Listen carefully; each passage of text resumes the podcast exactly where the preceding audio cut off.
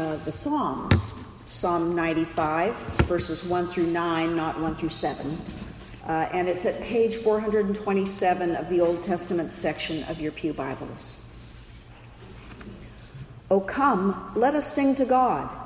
Let us make a joyful noise to the rock of our salvation. Let us come into God's presence with thanksgiving. Let us make a joyful noise to God with songs of praise.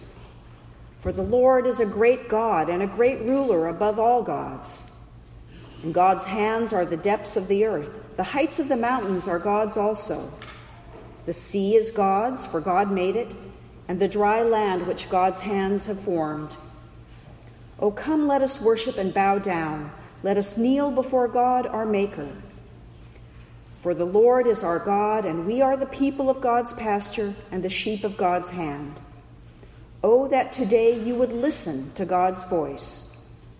Do not harden your hearts as at Meribah, as on the day of Ma- at Massah in the wilderness, when your ancestors tested me and put me to the proof, though they had seen my work. We celebrate the written word of Scripture we celebrate the living word, Christ among us. Please join me in prayer. Holy God, open our hearts that we might listen today as we journey this path of following Jesus. Amen. A New Yorker cartoon shows a couple of women sipping cocktails by palm trees in a swimming pool. One says, it's so nice being on vacation and having different things to complain about.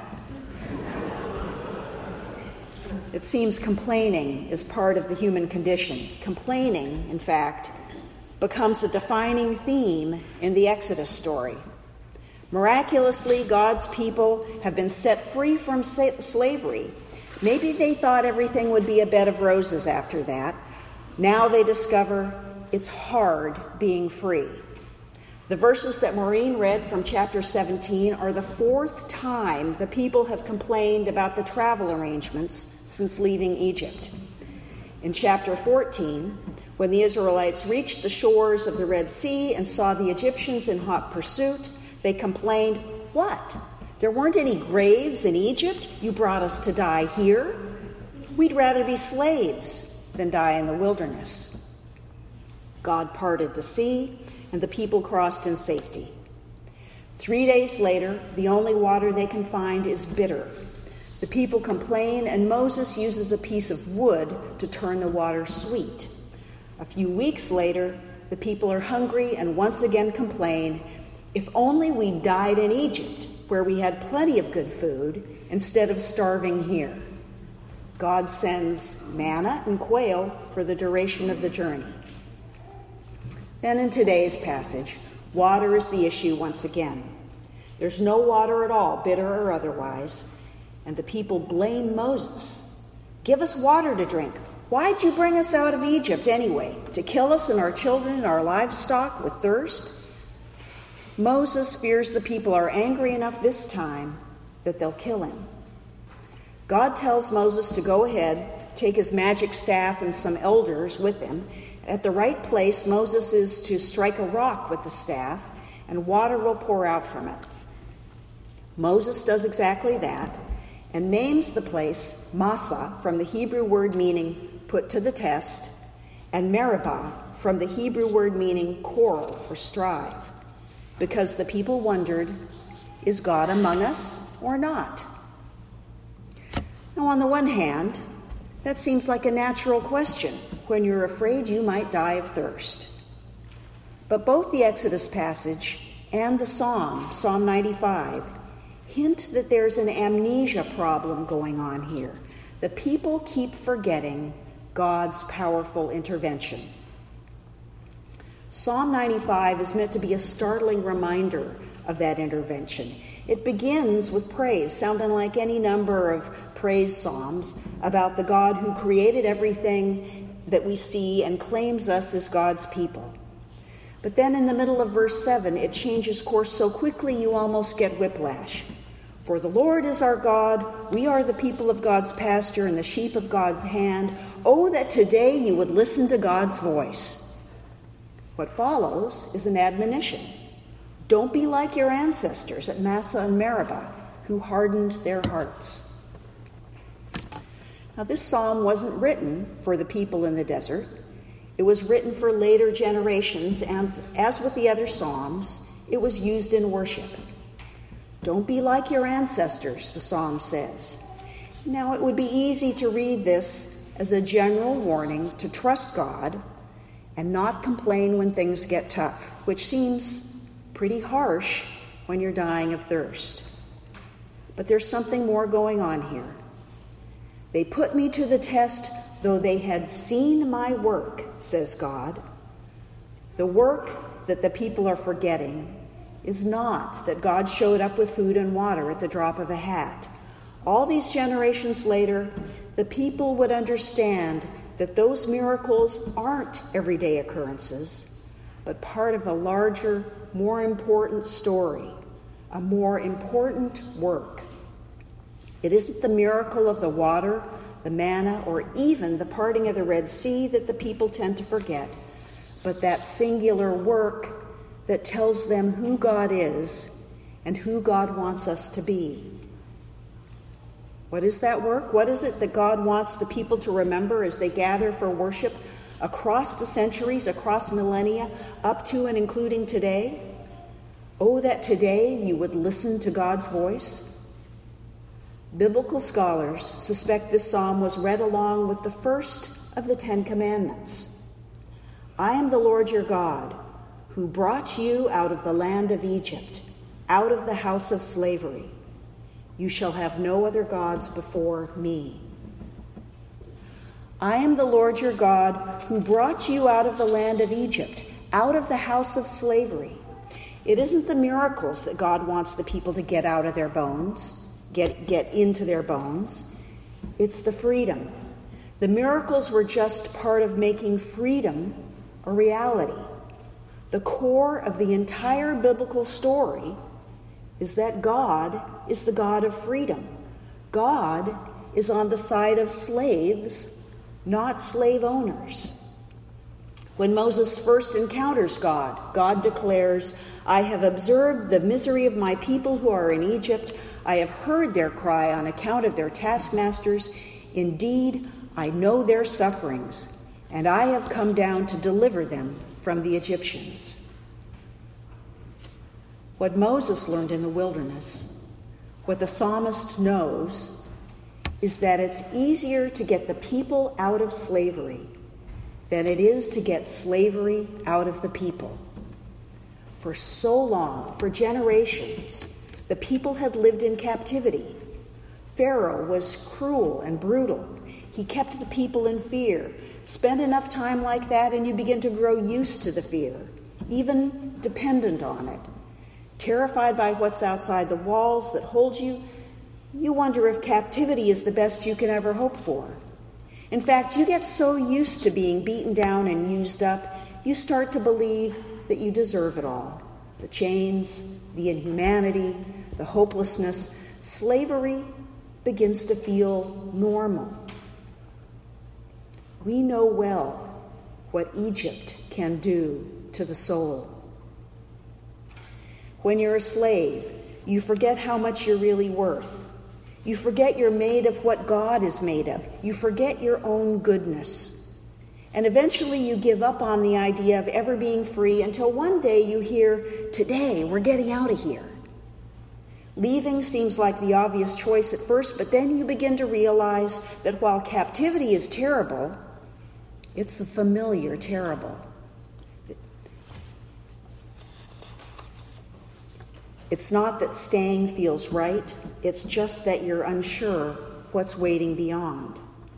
For all the oppression and all the restriction, there's no risk in Egypt. The risk lies in not being sure what you're moving toward and still moving, not knowing what's waiting in the wilderness ahead. It's easy in that situation to harden your heart. It's easy to say, the risk isn't worth it. For the Lord is our God, and we are the people of God's pasture and the sheep of God's hand. Oh, that today you would listen to God's voice. Do not harden your hearts as at Meribah, as on the day at Massah in the wilderness, when your ancestors longed for safety, longed for the certainty and the familiarity of Egypt, when they claimed they'd rather be slaves than face the risks of the wilderness, even though they knew that God is the one who brought them out of the land of slavery, out of the house of bondage. God still wants us to listen today. God wants us to hear that the core of the biblical story is that God is on the side of slaves, not slave owners. And if you believe that, you will live one way, and if you don't, you'll live another way. If you believe it, the next question is who are the Hebrew slaves of today's world? Who today is being exploited and crying for help? Who does the backbreaking work for which others reap rewards? Who is dehumanized because of differences? And in what kinds of slavery might we, yes, we here in this room, actually still be stuck ourselves? Might we be slaves to tradition, to what's familiar? Might we be slaves to an economic system that demands higher consumption, more growth, and rising productivity, but that's suicidal to the earth and its inhabitants?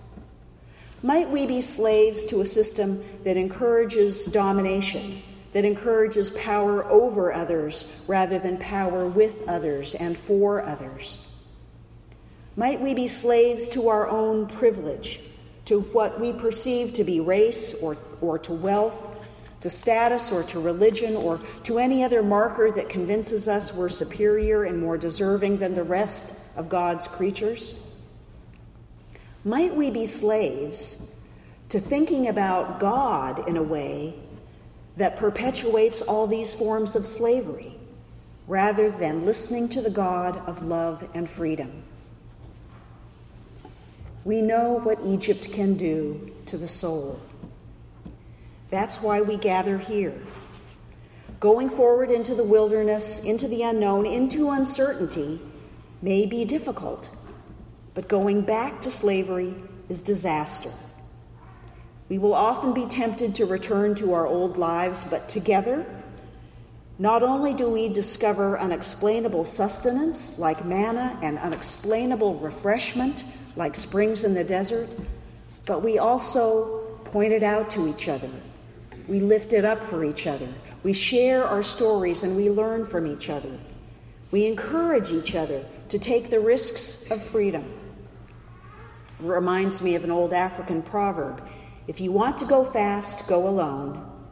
If you want to go far, go together. Every month for the past couple of years, I've met with a small group of Marin rabbis and Presbyterian pastors. When we began meeting, it felt like a risk. It felt like walking into the wilderness. I didn't know what to expect, especially given the Presbyterian Church's strong ethical statements about the treatment of Palestinians at the hands of the Israeli government. As so often happens, we've discovered that we have more in common than we'd guess we share our differences and our similarities, and most importantly, we practice being compassionate with each other around both. When we met this past week, we learned that both anti Semitic and anti Muslim incidents in the Marin schools, both public and private, have increased dramatically since January, right here in Marin County. So, because of the relationships that we've nurtured, this core group of pastors and rabbis decided to work together on an initiative that we think we'll call something like Love Lives Here or Love Lives in Marin. This project would seek to create a positive atmosphere for challenging hate, particularly in the schools, but in the broader community as well. That may not sound like a big risk or a giant step into the wilderness.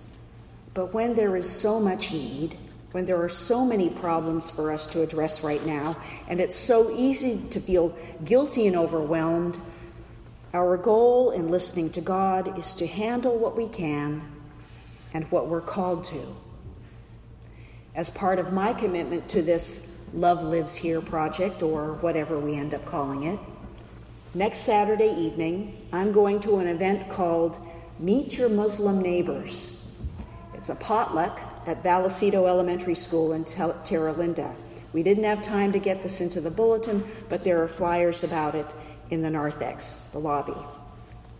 And here's the thing about this event it is a walk in the wilderness because even though I have the privilege of showing up at a potluck without a thought of being afraid, our Jewish and Muslim brothers and sisters do not. I go to stand for freedom in solidarity with our neighbors who are putting themselves out there to build bridges with people that they aren't sure they can trust. We know what Egypt can do to the soul. And so today we listen once again to God's voice, calling us out of slavery, even into the wilderness. Brian McLaren shares this prayer led by a young rabbi at an interfaith gathering God who creates, God who redeems, God of shalom, of peace, God of shlemut, of wholeness we remember standing at the shore of the sea, afraid. Our enslavers in hot pursuit, ready to, take us back to cap- captivity. We remember the tumultuous sea before us that showed no signs of parting. And we remember you told us, Vyasu, forward. We stepped forth, the waters parted. We moved our bodies from slavery to freedom. You moved our souls from oppression to redemption. God who creates, God who redeems, if it can happen once, it can happen over and over and over. Yesau, let us cross the sea with all who are enslaved, with captors on their heels, and together let us make those waters part. The sea showed no signs of parting. So maybe the call to move forward, to get moving, comes not after the way is clear and all the obstacles have been removed and everything is figured out and made certain, but before, when chaos, uncertainty, and turmoil prevail, when the seas show no sign of parting, when hunger and thirst still threaten only in that impossible, uncertain, disruptive place, only in that naked, in that impossible, agonizing place, does a new depth of naked, essential faith in God mysteriously become possible. The Word of God comes to us get going, go farther, go forward. Oh, that we would listen. May it be so for you and for me. Amen.